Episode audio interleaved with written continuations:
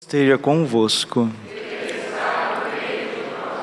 Proclamação do Evangelho de Jesus Cristo segundo João.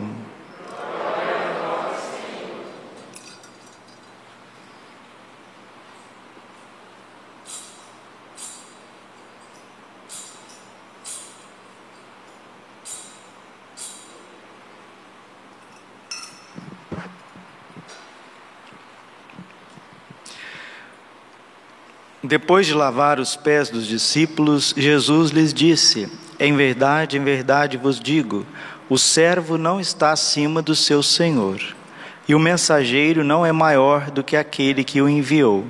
Se sabeis isto e o puserdes em prática, sereis felizes. Eu não falo de vós todos, eu conheço aqueles que escolhi. Mas é preciso que se realize o que está na Escritura Aquele que come o meu pão levantou contra mim o calcanhar. Desde agora vos digo isto antes de acontecer, a fim de que, quando acontecer, creais que eu sou. Em verdade, em verdade vos digo: quem recebe aquele que eu enviar, me recebe a mim, e quem me recebe, recebe aquele que me enviou. Palavra da salvação. Ave Maria, cheia de graça, o Senhor é convosco. Bendita sois vós entre as mulheres, bendito o fruto do vosso ventre, Jesus.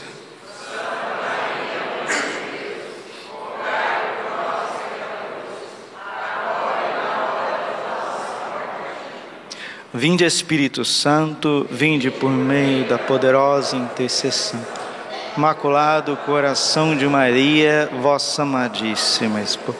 Podemos sentar um pouquinho. Jesus, manso, humilde de coração.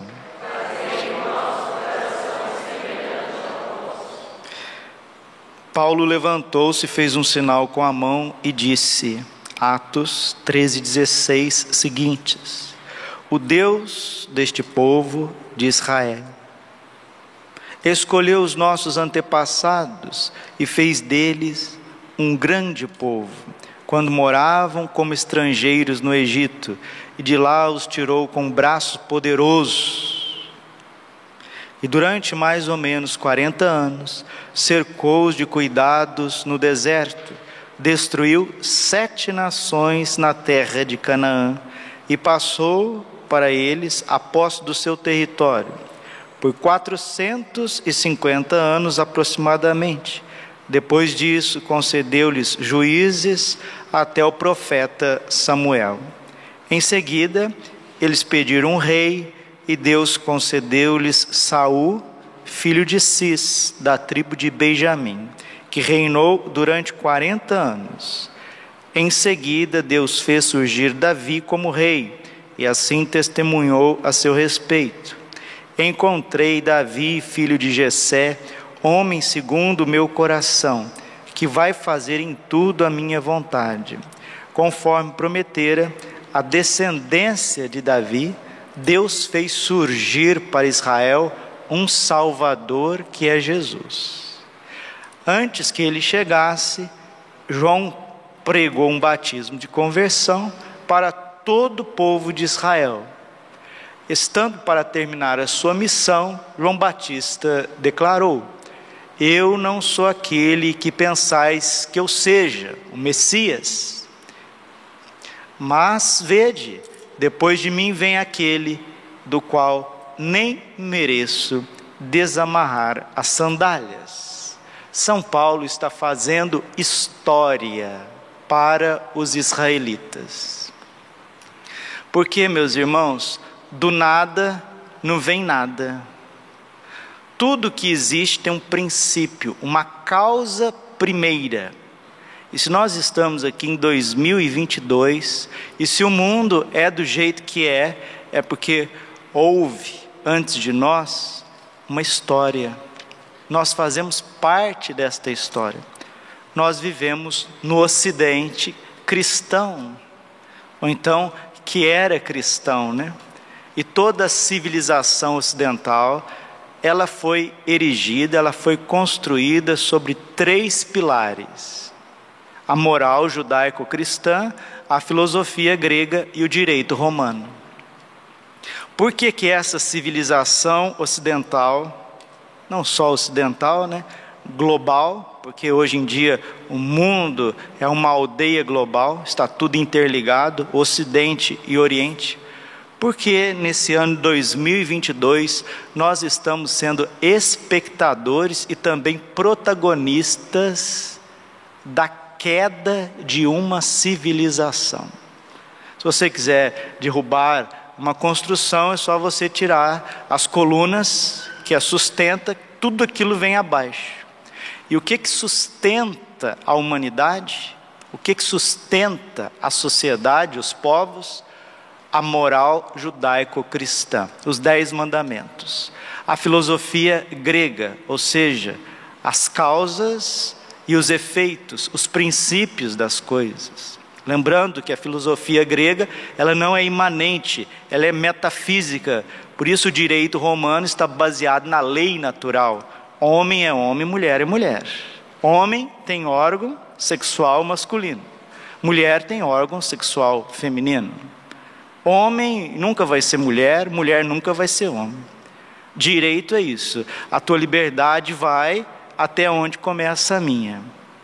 E todas as democracias ocidentais, elas foram constituídas a partir desses três pilares a Revolução Francesa, em 1789, veio destruindo a moral judaico-cristã com o iluminismo maçônico das sociedades secretas.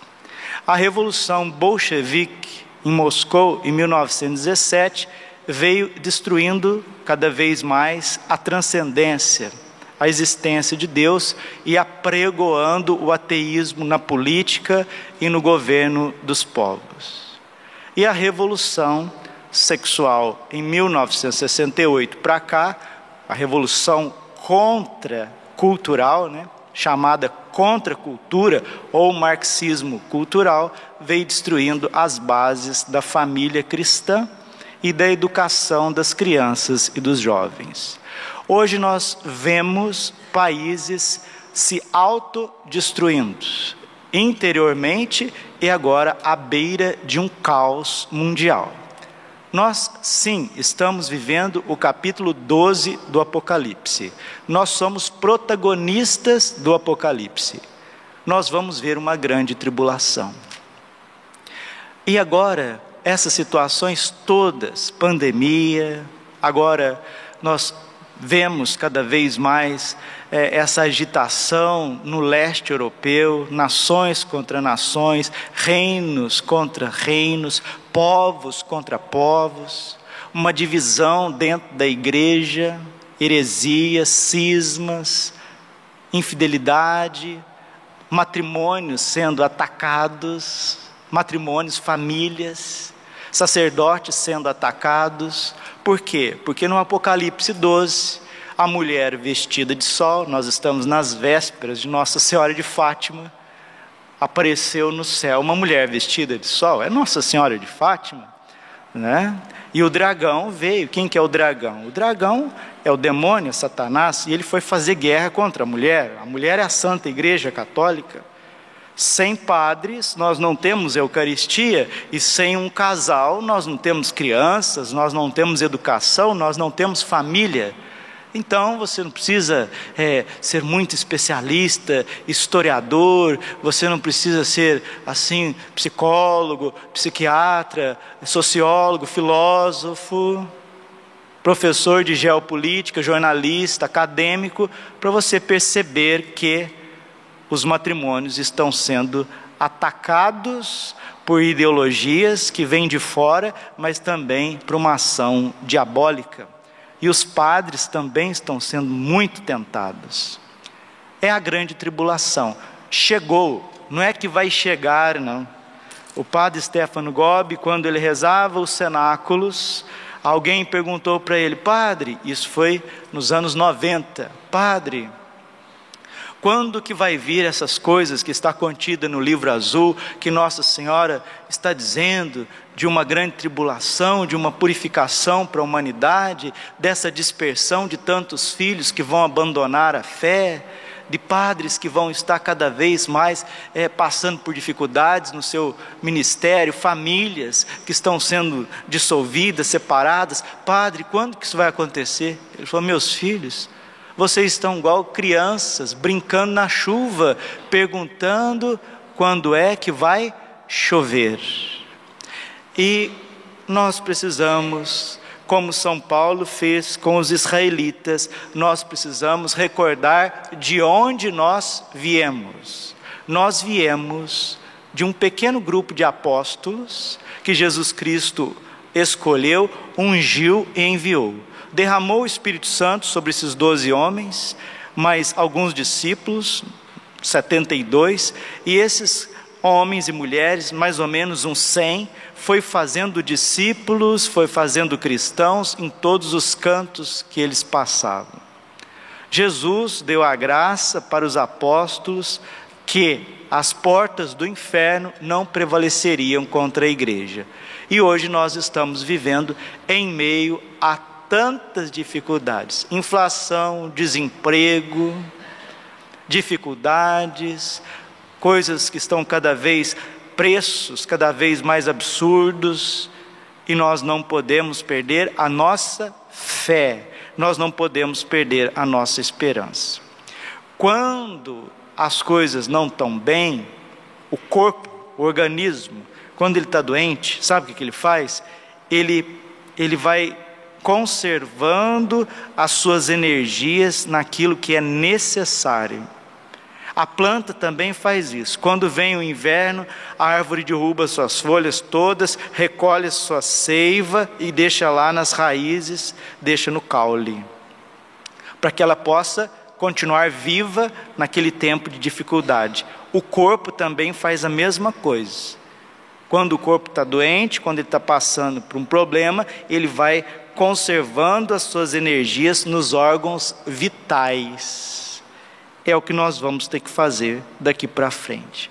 Estava rezando o rosário agora, meditando um pouquinho. Vou dizer uma coisa para vocês, e eu não tenho medo de jeito nenhum de errar, porque eu sei que eu estou falando está baseado na realidade e principalmente na palavra de Deus e nas mensagens de Nossa Senhora. Quem estiver apegado a bens materiais e a coisas supérfluas, vai perder a saúde espiritual. Padre, o que é perder a saúde espiritual? Perder a fé.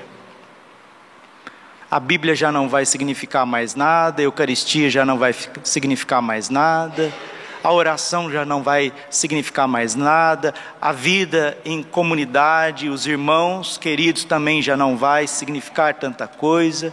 A pessoa vai perder o sabor de ser cristão. Por quê? porque na verdade ela não é um cristão, ela é um pagão que se diz cristão. Agora nós vamos ver quem é cristão e quem é pagão. O que, que é pagão? Pagão é aquele que não tem religião, porque um cristianismo onde Deus é o gênio da lâmpada é um amuleto da sorte, onde que ele tem que me servir nos meus problemas emocionais, financeiros, familiares, nos meus projetos. Isso não é religião, isso é paganismo. Paganismo. E 80% das pessoas hoje, elas querem viver um cristianismo onde Deus esteja ao serviço delas todo momento para resolver uma série de problemas. Mas a vida em Cristo, a vida em Cristo que é amor, que é doação, que é missão, que é apostolado, que é oração, que é jejum, que é o perdão, que é ficar com as coisas essenciais da fé católica, que é o exemplo da vida de Cristo, a imitação de Cristo, a, imitação da Virgem, de São José. Isso são poucas pessoas que estão vivendo. Por isso que nós chegamos nesse período de purificação. Quem não for de Deus não irá suportar, meus irmãos, não irá suportar, porque depois desta grande tribulação vai vir uma grande renovação, vai vir um tempo de graça, um tempo de é, primavera para a igreja e para a humanidade. São João Paulo II disse no ano de 99, às portas do jubileu do ano 2000. Deus está preparando uma grande primavera para a cristandade. Ele nos lembrou que, mesmo se o mundo vai mal, mesmo se no mundo o mal prevalecer sobre o bem, mesmo que a humanidade contemporânea venha a merecer um novo dilúvio, por conta de seus pecados, devemos firmemente esperar que venha um novo Pentecostes. Ele disse que agora, mesmo, devemos nos lançar no trabalho de Deus, de construir uma nova civilização, a civilização do amor dando alguns detalhes das áreas que devíamos focar, disse ele, Papa João Paulo II, abre aspas. Na medida em que desponta a nova evangelização, ela deve incluir uma ênfase especial na família e na renovação do casamento cristão. E também conclamou os seguidores de Cristo, os padres, para que sejam incondicionalmente a favor da vida. Confiando-nos a divina providência, São João Paulo II lembrava que este não é um tempo para desespero, pessimismo ou inércia, mas é tempo de esperança e de uma intervenção divina na face da terra. Quem estudar, quem realmente tiver um pouquinho de lógica nas coisas, vai perceber que o mesmo poder tirânico, satânico, que estava aprisionando o povo de Deus no Egito, é o mesmo poder tirânico e satânico que está aprisionando as famílias cristãs, a igreja, nestes tempos. Mesmo, mesmíssimo. Só passou quatro mil anos. Só isso. Esses quatro mil anos, o ocultismo luciferiano egípcio continua revogando continua em evidência. Né? Você sabe que na nota de um dólar tem uma pirâmide, né? e no topo da pirâmide tem um olho, o olho que tudo vê, que é o símbolo do satanismo, é o olho de Horus, que é um deus egípcio. E todos os simbolismos egípcios pagãos estão nas sociedades secretas. E é eles que estão vindo para cima do povo de Deus. E lá atrás, Deus disse para o Faraó: deixa o meu povo seguir, deixa o meu povo ser livre, deixe eu conduzir o meu povo. E o Faraó endureceu o coração contra Deus e disse que não. Aí Deus enviou um sacerdote, Araão, e dizia ao Faraó as pragas do Egito, que eram dez. Hoje Deus escolheu os videntes de Medigore a Miriana Soldo e pediu, Nossa Senhora pediu para ela escolher um padre. Ela, ela escolheu o padre Peter Lubitsch.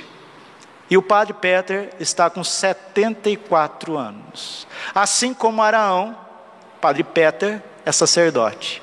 E ele vai anunciar ao mundo os dez segredos de Medigore. O mesmo poder tirânico, satânico, lá no Egito, que impedia o povo de ser livre de ser de Deus, é o mesmo, é o mesmo. É Satanás através das mesmas sociedades que está provocando revoluções, guerras e cada vez mais promovendo a destruição da ordem social e a perseguição da fé católica. Os dez segredos de Medigore, eles vêm para libertar a Igreja Católica desse poder maléfico. E aí sim, como São Paulo fez com os israelitas, mostrando a história e a vinda do Messias, Nossa Senhora está mostrando a história e a vinda desse novo Pentecostes que há de renovar todas as coisas. Mas o que, eu faço antes disso, Padre? Consagre-se ao coração imaculado de Maria, consagre-se ao Sagrado Coração de Jesus. Fique com o essencial, fique com aquilo que é importante. Casamentos estão em crise, vocações estão em crise, porque nós abraçamos um monte de futilidades, futilidades, um monte de coisas supérfluas, e isso está tomando o lugar de Deus dentro de nós. Se não houver uma conversão, aí não tem condições. As pessoas vão acabar parando no médico, parando nas farmácias, não consegue gerenciar a própria vida, não tem como, não tem como servir a dois senhores. Deus está nos apartando das futilidades deste mundo, porque deixa eu ser aqui racional com vocês. A maioria esmagadora das pessoas não passam necessidade de nada, não. Elas estão perdendo a paz e a saúde mental e até espiritual por causa de futilidades. Tem gente pobre? Tem. Tem gente necessitada de pão, de comida? Tem, mas é pouco. A maioria que está perdendo a paz, que está correndo atrás de um monte de coisa, que está perdendo aí o, o, fio da meada da vida, são pessoas de eh, classe média, classe média baixa, classe média alta, pessoas que têm carro, que têm moto, que têm casa própria, que têm conta em banco, mas não tem paz, não tem família em paz, não tem vocação em paz. Por quê? Porque está servindo a si mesmo através de um poder financeiro, através de um poder midiático, não está servindo a Deus. Porque quem serve a Deus de coração sincero passa por tribulações, sim. Passa por problemas, sim, mas não perde a paz. Não perde a paz. Quem é humilde, quem é pequeno e serve a Deus com alegria, que fica com a melhor parte, não perde a paz. Marta, Marta, tu te preocupas e agitas por muita coisa. Maria escolheu a melhor parte que não lhe será tirada. Lucas 10, 42. Se nós não ficarmos com a melhor parte, que é Cristo, que é a Eucaristia, intimidade com Deus, tudo vai ser tirado. E nós estamos ficando doentes, desesperados, nós estamos aí porque as coisas fúteis, supérfluas estão saindo do nosso controle. Tá bom? Não está te faltando comida, não está te faltando água, está te faltando lugar para você dormir. O que está faltando para nós? Ah, está faltando para nós porque nós não conseguimos dominar todas as coisas. E não vamos mesmo, não vamos mesmo.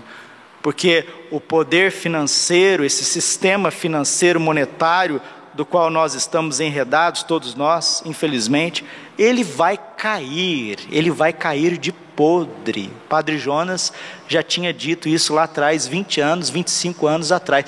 Ele vai cair, ele está caindo diante dos nossos olhos. Glória ao Pai, ao Filho e Espírito Santo, como era no princípio, agora e sempre. Coração imaculado de Maria, confiança, saúde, vitória.